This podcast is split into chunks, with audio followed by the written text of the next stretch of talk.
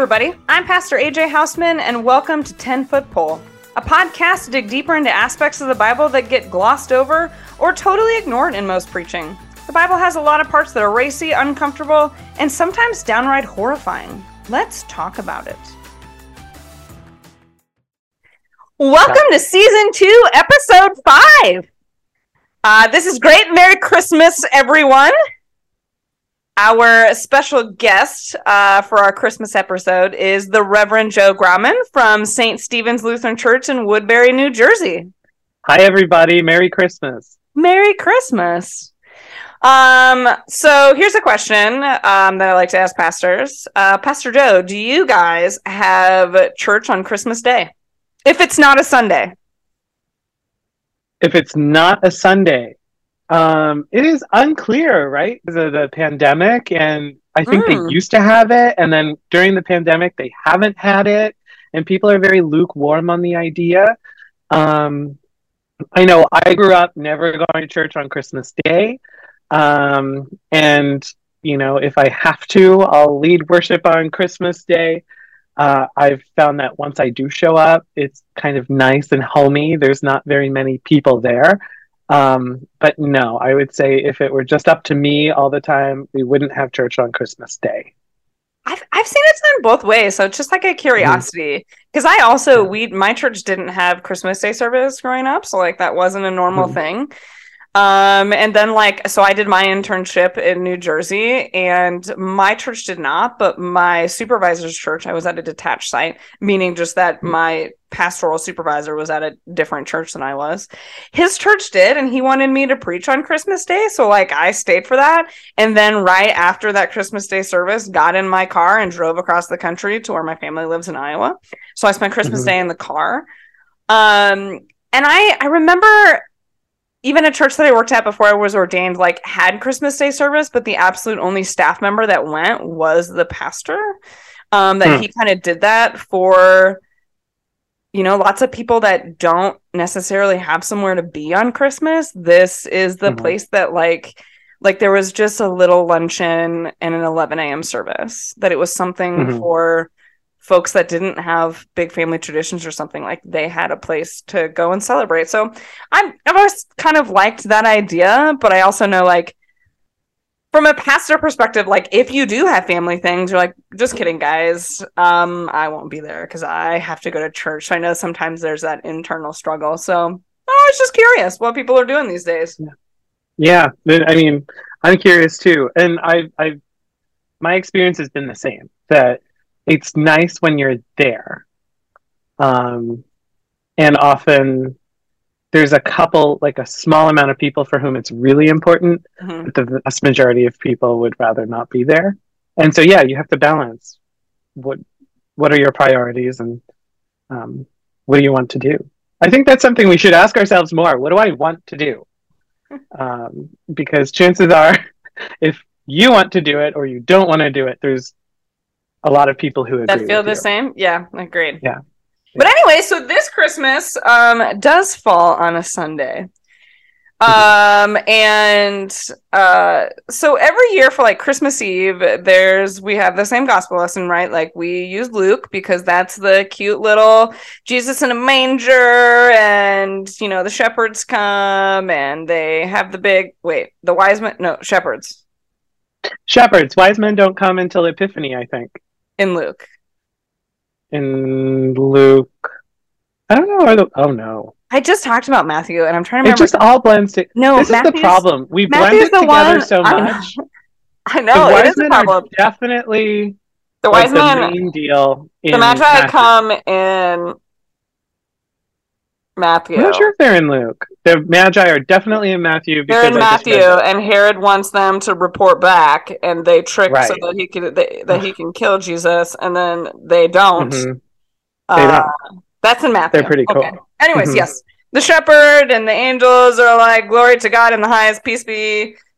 You know all the people on earth that's luke mm-hmm. so we do that every christmas eve because yeah. that's you know because that's, that's, the dramatic one that's the yes. fun one you know well, there's that's the no one you birth story hear. in mark Um, and Nope. as the audience will have just heard uh, last week on the podcast with Pastor Sarah, um, Jesus' birth is a footnote in Matthew. Mhm. And so Yeah. when we come to our big Christmas Eve celebrating, it comes from Luke every year. Mhm. Every and, year. And, and you're right though, like we have this thing where we like kind of mesh them all together so we get like Mhm. wait a minute, was which which gospel is that actually from? So then on Mhm. Christmas Day, we Ugh, Christmas we- Day. we divert away from the baby in the manger and we Mhm. talk about John. Mhm. Um, and the audience has heard this before, but like the so Matthew, Mark, and Luke kind of tell, tell the same story of Jesus's life. Um, and the author of John was like, "No, I'm tell different story, totally different story, Yeah. one hundred percent, completely different story. It's not hundred percent. There is some overlapping stories, but for the most part, right, like out in left field. So Yep. that includes how the author of the Gospel of John describes Jesus coming into the world. So let's hear it and talk about it. John chapter 1, verses 1 to 14. And I will read from the New Revised Standard Version with. No, maybe I won't. I made some editorial uh, translation notes for myself and can't decide if I want to read mine or just read the one that's in the New Revised Standard Version. What do you think I should do? Oh, I think it'd probably be easier to read the NRSV, so we're starting from the same place, and then we can talk about our translation notes, and because there's just every every word in this is just like chef's kiss, you know, and and and so if we're like beginning from the same language, we can talk about the the fun the fun other things. All right, you make some valid, reasonable points. I'll do that. Okay. John 1 1 to 14. In the beginning was the Word, and the Word was with God, and the Word was God. He was in the beginning with God. All things came into being through him, and without him, not one thing came into being. What has come into being in him was life, and the life that was the light of all people.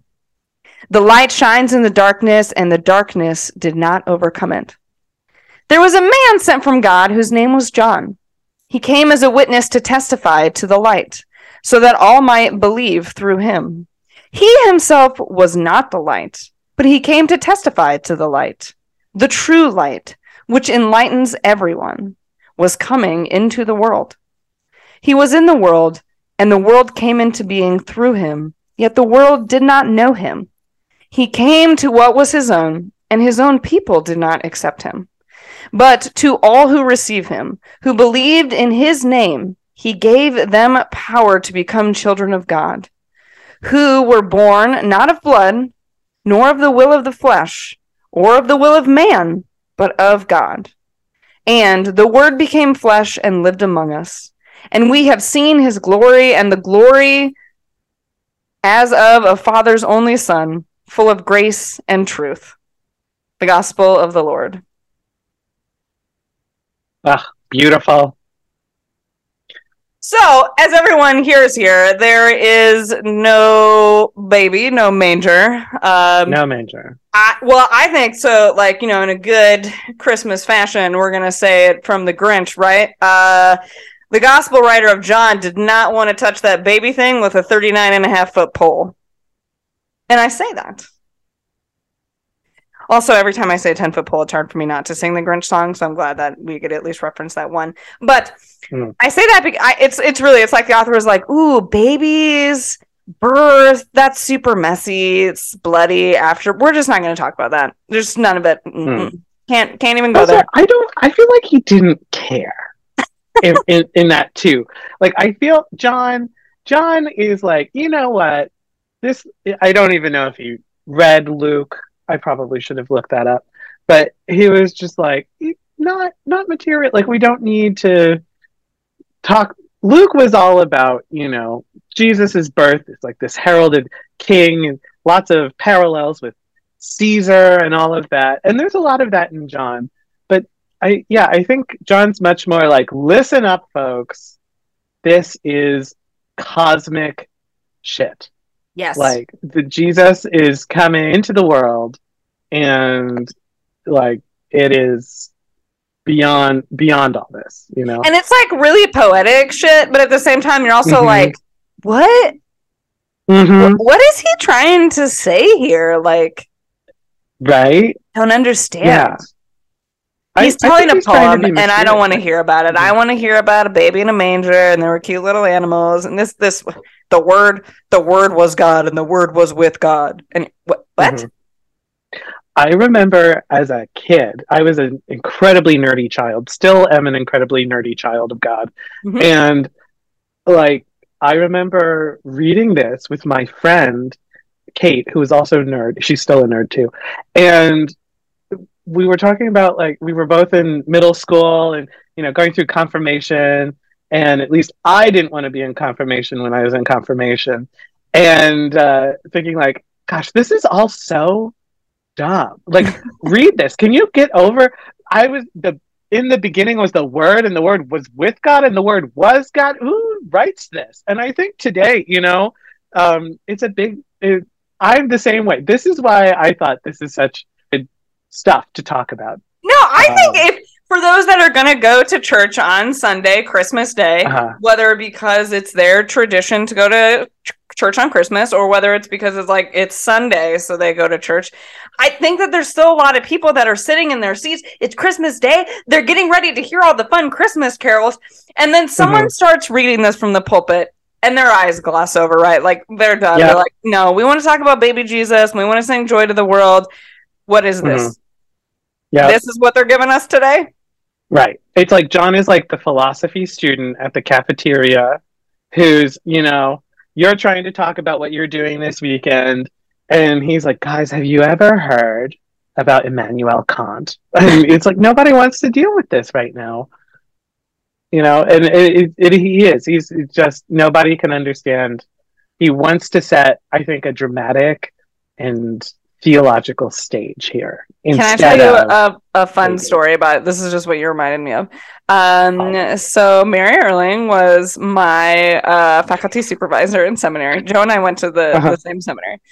Um, and she is she is honestly one of the smartest people I've I've ever met. Mhm. Um, and so in my uh, like my faculty panel, so when you're getting ready to graduate from seminary and you're going to get approved to become an ordained pastor in the Lutheran Church, one of the the things that you have to do is you have a couple of faculty that like question you, talk about your sermons, your theology, go over a few things, and sort of give a faculty stamp of approval that they believe you've done the work, you know what you're talking about, and that you're allowed to talk to other people about this stuff. is the best way to put that. So I'm sitting in my faculty Which, panel. frankly, is a standard we must cling to, honestly. Yes, it's a very, very important step. Um, so I'm sitting in this, you know, you're like really nervous, right? Like you're ready, like, are they going to Mhm, drill me right. on the confessions, Right. on the whatever? Right, Uh. And so the other faculty that was in the room was like taking notes and like writing down and like, you know, doing questions. And it was one of those like awkward silences where like uh the other professor was taking notes and writing about my answer to whatever I'd just been questioned. And Mary Erling just goes, Do you ever think about what Jesus would have like seen going into Roman houses as a carpenter? Like the conversations that he would have overheard or been a part of. And I was like, You're like, am I am I being punked right now? I was like looking, I was like, is this is this one of the real questions? Do I need to answer this? And and it was one of those things in the moment I was like, what what is happening? Where what what is Mhm. going on? That later I look at it and I'm like, that is such like an amazing philosophical question that no, I haven't thought about that because I'm not smart enough to think about that. Uh. So I think about like maybe on Christmas, that's Uh-huh. exactly what's happening with these gospel. Luke's like, no, I'm just going to tell you the story. This is exactly, you know, what you need to know. Tell it like a, you know, good storyteller does. And the Mhm. author of the Gospel of John is just like 12 steps ahead of everyone else and smarter and is thinking about things in such a more, you know, enlightened philosophical kind of way, Mhm. you know? He's on a different plane. You Yeah. know? Exactly. Yeah. We are 2000 and late, and John is 3008. That's right. To quote the Black Eyed Peas, which shows you that I am old. That's fine. That is still on my running my running playlist. oh my god, yes, right. My Spotify so Wrapped came out, and everyone's like, "Oh, listen to all your oldies and Shakira and stuff." And I was like, "Listen, this is just what's on my running playlist, and has been right. on my running playlist since 2008." Yes, it's be. I have realized that like our generation and generations before us, all like we all just stopped listening to music in our like late teens and early 20s exactly. and just, mm-hmm. i don't yeah. But i i was thinking about right that john is this kind of um right he's mystic. He's mystical. He's his uh, mind is in the sky. It's in the heavens. And when i think about dr erling and like and how grateful i am for her witness it reminds me right like john is a beautiful example of how the church and society needs like the poet and the dreamer and the yeah. and and the wise people. It also reminds me how, as Christians, and like, so some of us who are pastors might think about this sometimes that often we're weirdly called to be like the quote wise people in the room, which is hilarious because like I don't know anything, but often people, you know, like we can often be like, oh, this reminds me of this poem or something, and um, that's great. Um, but also that is more broadly as Christians, right? That we are blessed with these stories and this poetry and these songs, and this is really um, poetry, right? Like it's in, yeah. it's not, it doesn't rhyme, but you know, it doesn't rhyme. It's not poetry, yeah, done like poetry, but it, it's he, you know, talking. It's all rich in metaphor and and um, rhythm and and yeah, he he's kind of saying Matthew, Mark, and Luke are like, okay, guys, so this is what happened. And John is like, but what really happened? Yes. and in the, the word was know, God. Then the word was right. with God. The Luna Lovegood of evangelists, you know? He, yeah, he, I love it. Yes, I know. Yeah, I, I know. no, but right, I know. Like, obviously, what I've said is just so incredibly enlightening that. Uh, okay, I can't believe. Yeah. Um, this is when people go click, or you know that nah, thud your finger makes on the smartphone right screen. the word became flesh. This is a very weird phrase that mm-hmm. befuddles everyone's mind and mm. is one of those things that you're like, what yeah. is actually going on? Right. And I'll say, uh, so uh, this word becoming flesh thing, and like, um, especially more imagery that we see throughout the Gospel of John, um, you know, John really likes to talk about bread and you need to eat me and all that kind of stuff. Uh, when we hear that, this is why early Christians, um, by other cultures and stuff, were thought to be cannibals. They're like, oh, they're friggin' mm-hmm. eating people in there. Like, you can't go there. Um, and so I think I, it's just interesting that like um, this is a Christmas Day text, right? That we uh, that we're like, oh yeah, hmm. oh yeah, oh no. Well, and that's the funny thing about John is as much as he's spiritual and kind of out there and out there in the ether he's also so embodied and right and even sexy right? Like the the uh, the the life discourse is very much like you have to gnaw on my flesh. Like and and even as the disciples are saying like yeah but really jesus is like doubling and tripling down.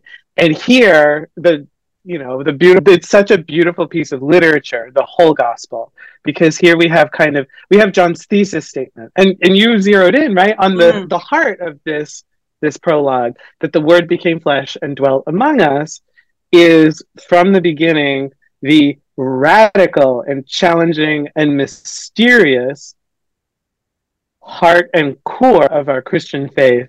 And it's also the whole point of john's gospel. Yeah that that which is cosmic has become one of us. Yeah. Mm-hmm. So let's talk about so the, there's a connection to the Genesis 1 story here so that the word uh-huh. was God the word was with God in the beginning. So this in the uh-huh. beginning language uh, which what we get in the, in the first creation story in Genesis 1. Um, mm-hmm. and the importance of being the word, right? Logos. So um, God spoke the world into being you know hmm. and so here we have this word that spoke the world into being this is the word that became flesh mm-hmm. so something also um, to put in you know with a more like mystical uh, philosophical mindset so logos um, in greek philosophy um, is described as as reason So if someone mm-hmm. is like out of their wits, they would be without logos, um, is how that would have been described. Um, you can read some more good stuff about this, uh, where I learned this in Christology in Cultural Perspective um, from the Reverend Dr. Colin Green. Um, and so a fun thing about this is so that this is reason, right? This is reason. Um, this is wisdom. Um, and why does wisdom sound familiar to us as people who are familiar with Genesis, the Old Testament, um, the Hebrew scriptures, right? Proverbs and the wisdom of Solomon. Is that what you're asking? Or is this just in general like wisdom, question? Sophia, God's spirit, this spirit that yes. is that is wisdom. Mm-hmm. Well, and John, right? Like, um, very much takes the wisdom thing, and and wisdom is often in in Proverbs, especially, but wisdom is described as being in the beginning with God, right before creation, one of the yes. first created things, God's companion. And, yeah, and so wisdom, Sophia, it's this feminine Greek noun, becomes logos, which mm-hmm. is analogous we have logos in analogous and to um, to Sophia, but is male, mm-hmm. which is a weird thing, right? But but of course that direct line of Jesus is logos. One of the commentaries I read by Gail O'Day, who has um, sort of recently um, passed away, and who is a professor at Emory. Um, her commentary on John um, talks about how this too, like we like to sell. Well, it does some interesting often... play with gender there, doesn't it? Yes, it does. Uh, yes, and um, so this would be, um, I, I, think, an uncomfortable topic for um, some folks to think about if we're talking about the word here. So the wisdom, Old Testament, and the mm-hmm. Hebrew Sophia. So this is, uh, uh, it's feminine, right? Then as this, the feminine, then there is come into the world in Jesus, it becomes masculine. So. Um, mm-hmm the wisdom of God appears to be uh, transgender to me. Oh yeah, yeah, definitely. Well, it, it it's played with. I would say yes, certainly. Um, oh no, I lost my Zoom window. Oh, here you go. Okay. Um, yeah, yeah it is. It is played with, and it is something that, like, again, like this is it's all about you know um, how how things are perceived and read and and whether those were important or sometimes you know it just languages that have you know uh, gendered articles is you know mm-hmm. uh, sometimes befuddling to us um, in english where we don't have that um, mm-hmm. and so like it you know it could be one fun interpretation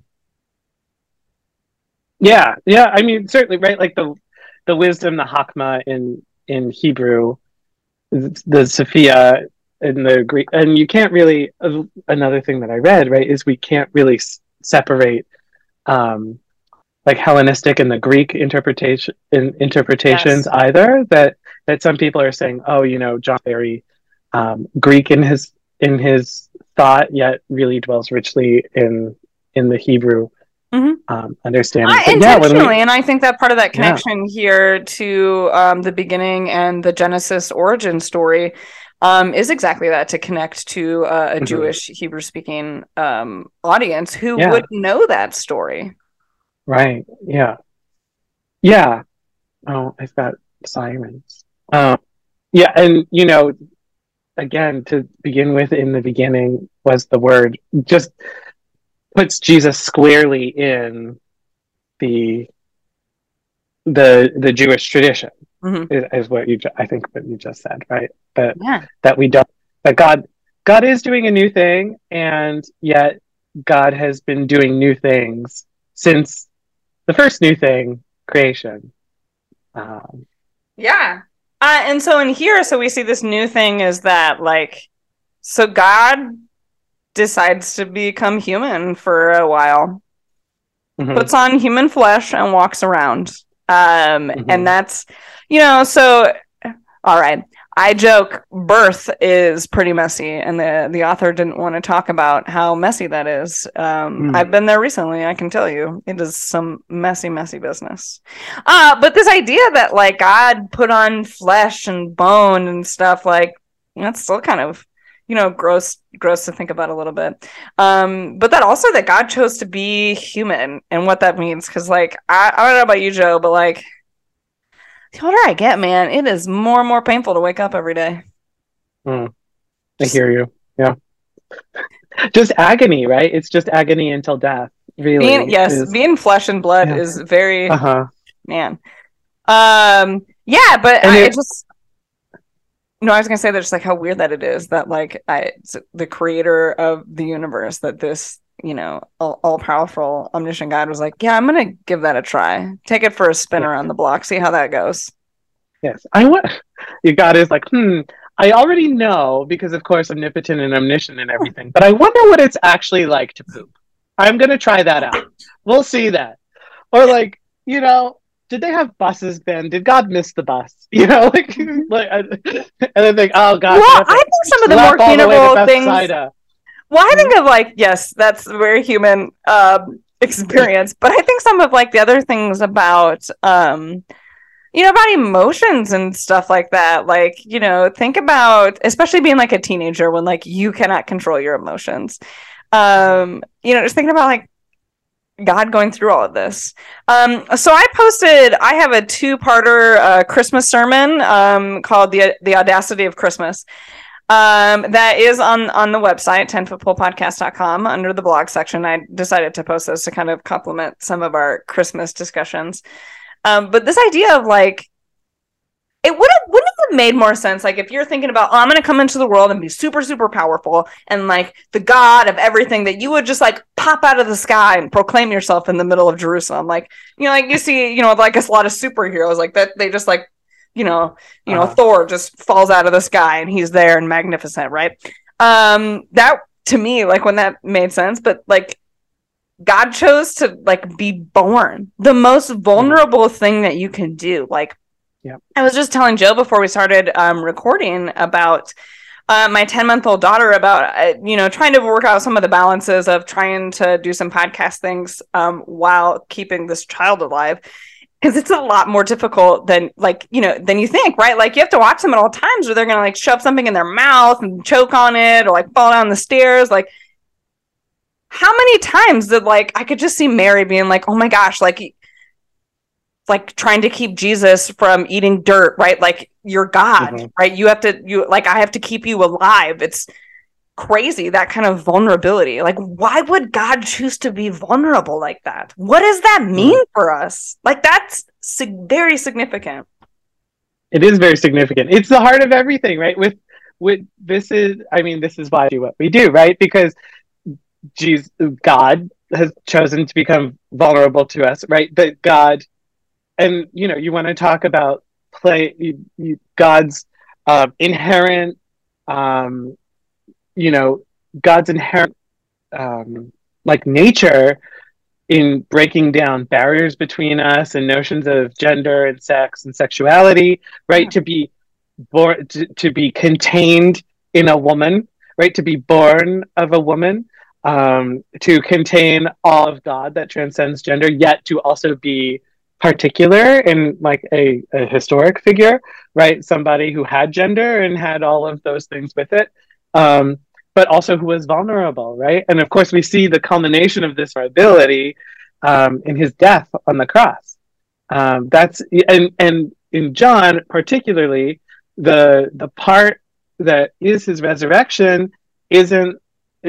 John is split into these two sections. If if you read you know, we hear about the book of signs. He does seven signs, these mm-hmm. miracles that are signs that he's the Messiah, the Son of God, God. And then you have the book of glory. And the book of glory is his death. Like his, you know, that he is most glorified. He is most gaudy, godlike um, in crucifixion. Mm-hmm. Um, and that saves us by the end of the book, Sacrifice. right? He, his perhaps his sacrifice, his solidarity with us. I go. think when I think of uh, there are so many. Oh gosh, this that's a whole well, other. So there are a couple ways looking at sacrifice. Um, uh-huh. I took a seminary class called Faith and Film that we uh, with um, Dr. John Paul, and we talked about the different kinds of sacrifice. So there is there's of course self-sacrifice, but then there's also Mhm. the sacrifice of other. And so Mhm. I can make a great argument that at the hands of the Roman Empire, Jesus was sacrificed, not not necessarily looking at self-sacrifice, but looking at how the world sacrificed him. It's a different a different lens. Interesting. Yeah. But while you were talking, you actually That's gave me a great idea for um for a book if I were to ever write some uh Bible fiction, um which my ADD Bible may or may not have enough focus for me to be able to do that. Yeah, it's like fan fiction, right? Like when you're a pastor, that's that's just what it is. Isn't aren't we just like fan fiction writers? Every every Sunday. Right, yes, this right. is what we do. Yeah. Anyways, Yeah. this is my idea. So we talk about, you know, we have here that this is God's only son being born into the world and what that means for him to be gendered as male, right? Like I was just thinking, I was like, well, I mean, I guess God's daughter could have been born into the world and like just because she wasn't a boy, like maybe she didn't get very far, so no one recorded her story. Um, so I thought that could be a good, fun uh, Bible fan fiction that the firstborn child is actually um, a, a daughter that we don't have any records of in scripture because um, it'd be a very feminist uh, version of this book, obviously, about how the patriarchy put her down and did not allow her to share the story and grace and love of God because she was a woman. I love this book. I would read that book. Okay, great. That'd be great. I wonder gonna- if something's been written. Something has later. to. What? Hmm Well, I'll come back to this reference later, and I'll be like, "Oh, well, Joe helped me come up with the the book idea." if you do write it, I want like a forward in it. Yeah, some some like, credit some- at the bottom. somehow, right? I want to. I want to capitalize on this Perfect. in some kind of way. Well, so that's a topic that people talk about, um, and it's about like, is it important that you know, because roughly when a child is born, I believe it is roughly a 50 50% chance that they're a boy or a girl. Um, Mhm. and you know, is is it relevant or important that Jesus was male? Um, I've heard several arguments on both sides. Uh, a heated Mhm. topic of conversation in the seminaries these days. Um, what do you think? Oh God. Um, I think if you want my total, if you want my actual opinion, I think now, at least now, it is a distraction. It Ooh. would I and and maybe because mo I, I mean, as a gay, and like most of my friends are women, and like as a committed feminist, I just think it would have been much easier if if if Jesus were born a lady, and probably would have done a better job along the way. No, but um, certainly a better job. But I mean, like, what do you mean that it would have been easier?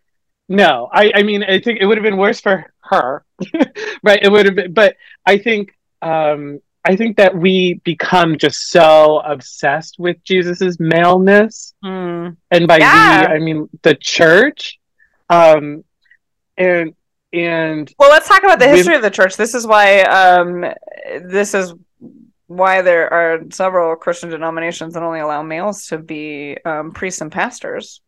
that's one of the excuses with a big wink and an eye roll Yeah. that they use, right? That like Jesus was male, and therefore, um, those who act in, you know, like in Jesus's personhood must be male.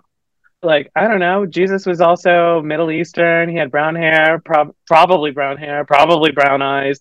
You know, he was he had a height six. We'll say Jesus was like five foot four or something like that. I think I like to think of Jesus as a short king Little guy. and right like a little i mean but back weren't people smaller back then but They you know all of true. these things can be different but maleness is somehow the one that some people can't negotiate on and i think i mean maybe i just don't see us having the same problem if jesus were a woman uh, i feel like we'd be like oh no you know what i mean you could be any gender because Yeah. somehow the patriarchy would find some way it, or maybe it'd be worse Yeah. i don't know This I- is good. That's the feel my- second i book. could The just second feel book. my We'll career slipping away with Yeah. every word right just like it would have been better if jesus were a lady Yes, that's the moral. Have Merry Christmas. That's the real moral. Merry the. Christmas. The better of Jesus were a lady.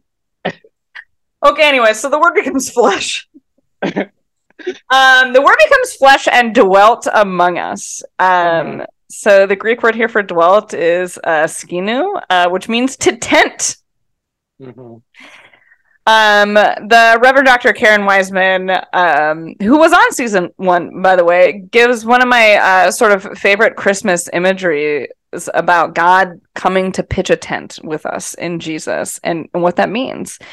Um, so where are places that we pitch tents? Right. So to think about this, um, I am a middle class white lady, um, and I love to go camping, and so that is one way that people pitch tents. But for others, let's talk about um, maybe folks that are homeless that live in tents and what that means, or folks that are protesting or, or activists that are sleeping in tents in order to stand up for something um, and to fight for justice. Um, or I think about, um, you know, during the pandemic, um, and this happens in, in other places. It just also happened in the United States during the pandemic that we had medical tents that were set up, like emergency medical tents that were set up in the middle of urban areas, um, because that's how much extra um, help that they need. Also, a place to separate those that had that. Um, so, but I, but I think about like, you know, you have Doctors Without Borders, like a lot of, you know, we have these works you, I just see it on TV, right? So this might not have to be as actually is at all. Um, that like you see, you know, these doctors working in, in tents, right? Um, I, I just think about what are other places that like where, what does it mean when we say that like God dwells with us, that would God would show up and pitch a tent with us? Hmm. What that is. I really you know, I'm so glad that you framed the question the way you did because to think of the time the times when we pitch tents, I think of my own time like pretending that I liked camping and like and going camping and being like, yeah, this is great. Um, but um, you uh, you mentioned you mentioned right homeless folks and um, people who are protesting, and then I think uh, two about people for whom their culture is nomadic. Mm, uh, yeah. Uh, right. And we, you know, we, I, you're talking about camping. I thought about glamping and yurts, and this is how I got into nomadic people, right? Uh, and and um, for whom their entire lives, their way of being, their society is organized on whether it's moving with migratory species or moving from place to place um, also, right, this brings us to the biblical reference of that he the the tabernacle, right, and this tent when the Israelites were were wandering in the yeah. desert and they hadn't yet set up shop, right? That, Bringing it uh, back to the Hebrews and the fact that right. like the author definitely is writing for that audience too.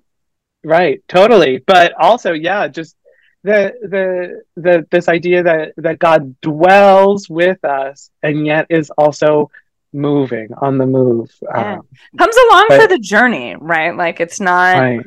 I, I think um, the way that I kind of like think about, you know, the cool imagery of God being on the move in Jesus, living intense things is we can get really stuck of like God being in the church, right? In the physical mm-hmm. church building, that that's where God lives. Um, but this imagery of like, no, no, no, God's got a tent, man, a rucksack, rucksack on his mm-hmm. back and he's he's going for it you know is is everywhere is mobile and on the move. Mm-hmm. that god is indeed alive in other places besides just physical church buildings. Yes. Yeah. No. Uncontainable yet chose to be contained. There's so much that you know this gospel i love it because especially just in this prologue we have so many biblical themes. And it's just so dense that you could take you know just the one thing that Skenoo, and and we're talking about you know that there's a sermon, right? There's a sermon in mm-hmm. um you know just in the beginning was the word. like it's um but yeah, that the God is not in the church building. Um the the God is on the move. That God moves us, right? Because we have we you know we have God in us, and and that God who is on the move moves us to do things, and mm-hmm. perhaps moves us out of our churches yeah. And into podcasts. That's right. I was gonna say I'm like, this is mm-hmm. this is, you know, this has got on the move right here and no no church buildings um are, are involved at all, actually. Um and so what does that mean for the community that's gathering to to listen to this, right? right, right. Or you know, I'm thinking, here. or I'm thinking about that one or those one or two listeners who are truly sick and listening to this while running, like they're on the move. Yeah. you know. Truly sick. Well, those truly sick people would run love- and listen to podcasts. I actually love. I actually love to run. Um, so those of you who are sick and running, you know, good for you. I am with you. Uh, whatever your pace is, just accept it. You know. That's me too. I also will admit that sometimes I'm one of those sick people that instead of listening to music, does listen to podcasts while running. oh, me too. My me wife too. finds that crazy. She's like, I don't. How how are you moving? Isn't that like Well, Um, sometimes this this further just compounds this further compounds my bizarre brain. But sometimes if I'm listening to music with a driving beat, then I like the like march with it, or like it yeah? the the beat affects my pace in a way that's not helpful. And so sometimes just listening to a bunch of like weirdos talking about Jesus Yeah. is is good. Yeah. That really gets you motivated, get you going. hmm Right. Right. You could be like imagine just running away from the talking voices and it just keeps you going. Yes, that's the imagery we want everybody to have. Um, there's one other thing that You're I really. welcome. Uh, My so one I, and only appearance, folks. No. I told Joe, I was like, not everybody gets invited back. So think about. No, I'm just kidding. Um, you're great. Um, something else that you know, and I talked about sort of the things that I changed in like my own personal translation, um, rather than the NRSV that helps me open the text up as well as I think um, kind of highlight some things that I think we may need to talk about. Um, is the phrase the the light shines in the darkness and the darkness did not overcome it Mm. this verse right here so there is some interesting dichotomy that that we get um throughout scripture and then subsequently throughout christianity that can pit this light against dark.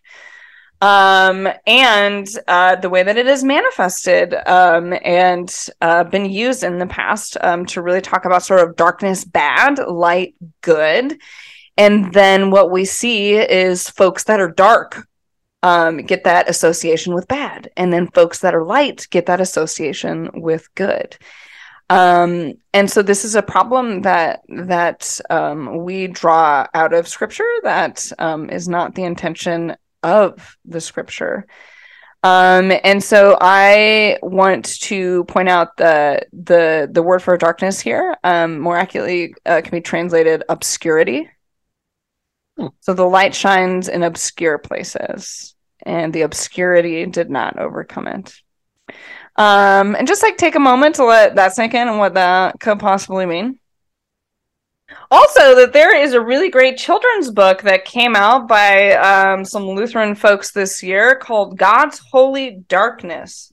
Oh my gosh, we have two copies of it. They just came in. I also book. have a copy of it for my daughter, which is great, uh, by Beckah Selnick and uh, Sharei Green. Oh, awesome. I'm really glad that I'm again, I'm really glad that we're talking about this Mhm. um, now because one, it's like a huge, huge problem, right? Like the pain that the church has caused, and especially when we think about biblical interpretation, we haven't even touched on John and the Jews yet because that's a whole thing. we um, we as in the podcast ha- have there are episodes okay. that um, folks can go back and listen to in season one. Oh, good. Which they should because it's a delightful podcast. Um, at least the one that I'm on. So the uh, I'm joking. So you are, the, you're um, right. This is the most delightful episode that uh, most exists. delightful as as you're just like delete delete.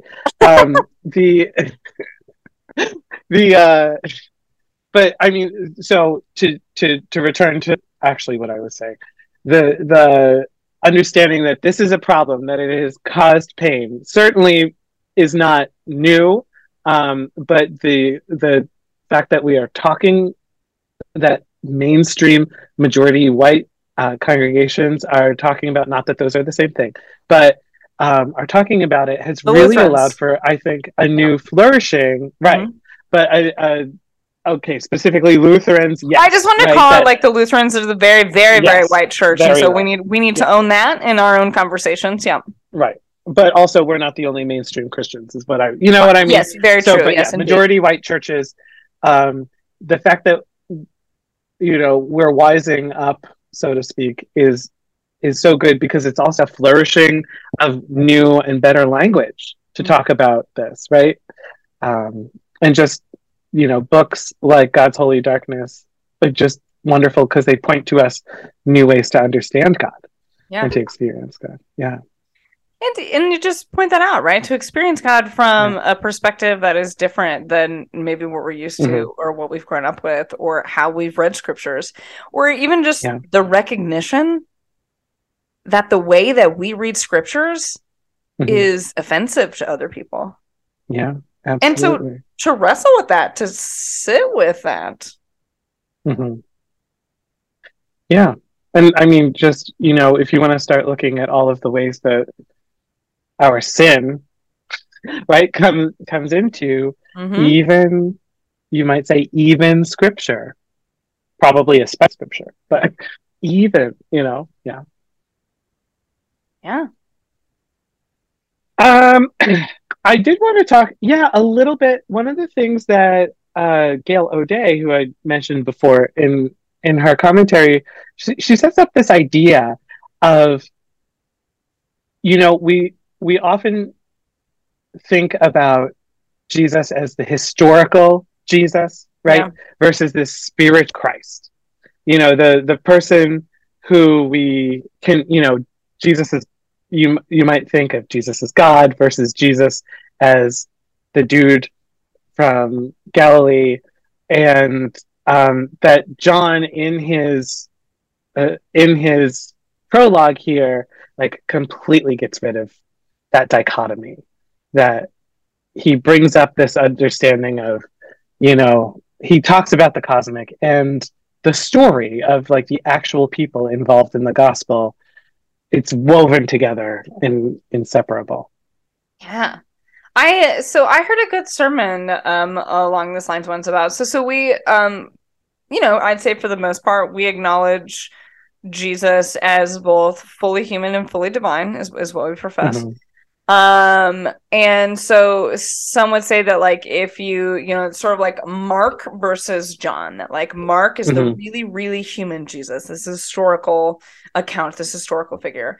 Um, and that John really focuses on the really, really divine Jesus. Um, and mm-hmm. that this connection and to God and what it means for what his divinity to to focus on that as the important aspect um, and I think, you know, what, what you're framing here is that in the beginning here, we see that we see, we clearly like Jesus is labeled here that he is, he is one with God, is the divine.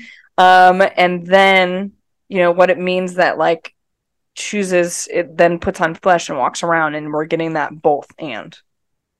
Mm-hmm. Yeah, because I see, I see, you know, I think I would probably of course, I didn't hear the sermon, and it's probably more nuanced than that. But I would probably push back a little bit against oh, that. That there's just as much like historical Jesus content oh. in in the book of uh, in the book of John as the rest, and I, I think that this prologue actually, as cosmic as it is, really right away because you know verse six he talks about there was this man sent from God whose name was John. Um, right away. And then we go back to some of the more cosmic business. Um, and then we hear the story of John and um, and that that maybe maybe the other three are way more historical and John is a little is closer to the spiritual on the other side. But no, I think I think the history, the historicity, you know, the the fact that Jesus um, was like a real dude who like walked around and missed Oops. the bus. I, you know, even though that's very ahistorical.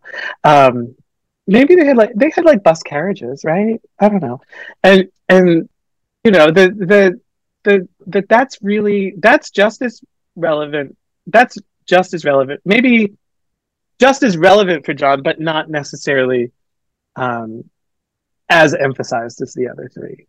Well, I think it. I I love it. Also, um, I heard that sermon like eight years ago, so like I Uh-huh. could have done terrible memory and paraphrasing as well.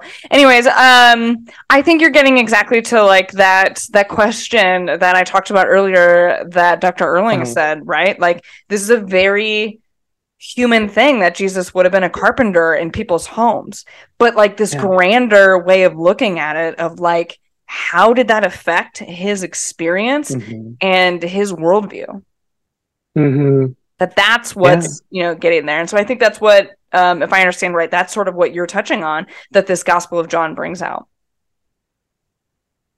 Yes. I think so. Right. Yeah. The um that there's an element of like, how cool is this? Yeah. in- like in with and under the like he did this, he did that, he did this. And like I think there's there's a lot in the Gospel of John that doesn't really make sense from a narrative or a historical perspective. And we can go on and list those forever. Um and so I think they are like less emphasized, but I think that the historical bit is like very much still a part of it. Like we can't separate the confession that Jesus is the Word of God, you know, the Word become flesh, Mhm. with the story um, of of what he did and and that he died and rose again. Um, yeah, I think that's what I, you know, that's kind of what I wanted uh, to bring up. That for this, this is, you know, um, this is a way that John breaks down that dichotomy, which is probably very much Western and post Enlightenment, right? They're like, oh, some of this is spiritual, and some of this is like what quote actually happened. right Um, and John just is like, no, you can't. There's difference. This is the spiritual, and what actually happened is the experience. Mm-hmm. well and yeah i can't remember if this was quoted re- someone said it to me recently in a podcast recording i don't remember if it's going to show up in the episode or not um but that like the quote was that i believe that the bible is true and that some of it actually happened Oh, I, I remember Marty Stevens like Yes. said that on like the first day of intro to Old Testament. Yeah. Yeah. So that idea that like it's not necessarily meant to be like a chronology situation, right? That it's meant for that you named it ex- it's an experience, it's the journey. Um and it has to have all of those pieces to be that full divine and human experience of Mhm. Jesus. Yeah. Yeah. I mean, you could, right? Like, you can't separate the God and the human. That's, That's the point. that's the, right, right? It's the whole point. Oh, God. I love this. Oh, it's great. Great stuff. It's fantastic stuff. Fantastic. it's almost like it's holy scripture. Al- almost. I'm just kidding. And it's, it, it's like it's a good book. I've heard that before. Books plural. I always try to make sure we emphasize that. What? Lots of books. There are more than one book in the Bible. Books. Yes. Oh, my gosh. Um, it is a collection. It is a bookshelf. Someone meshed A bookshelf. and bound as one. I love that. In the ones that they chose, we should have. Mhm. It's the best way. I still want to they can. read that. I still want to read that like fan fiction of what if I'll, I'll work on that and on my spare time about uh, God's daughter. I'm pretty sure it could get you excommunicated, but it would be worth it. At least for you. You write it. No, that's the point. If you call it fiction, then it's okay. Okay. I'll ask somebody first. We'll get it. That's what I'll start doing. I'll just be like, you know what, Mabel? I'm tired of your crap. That was fiction.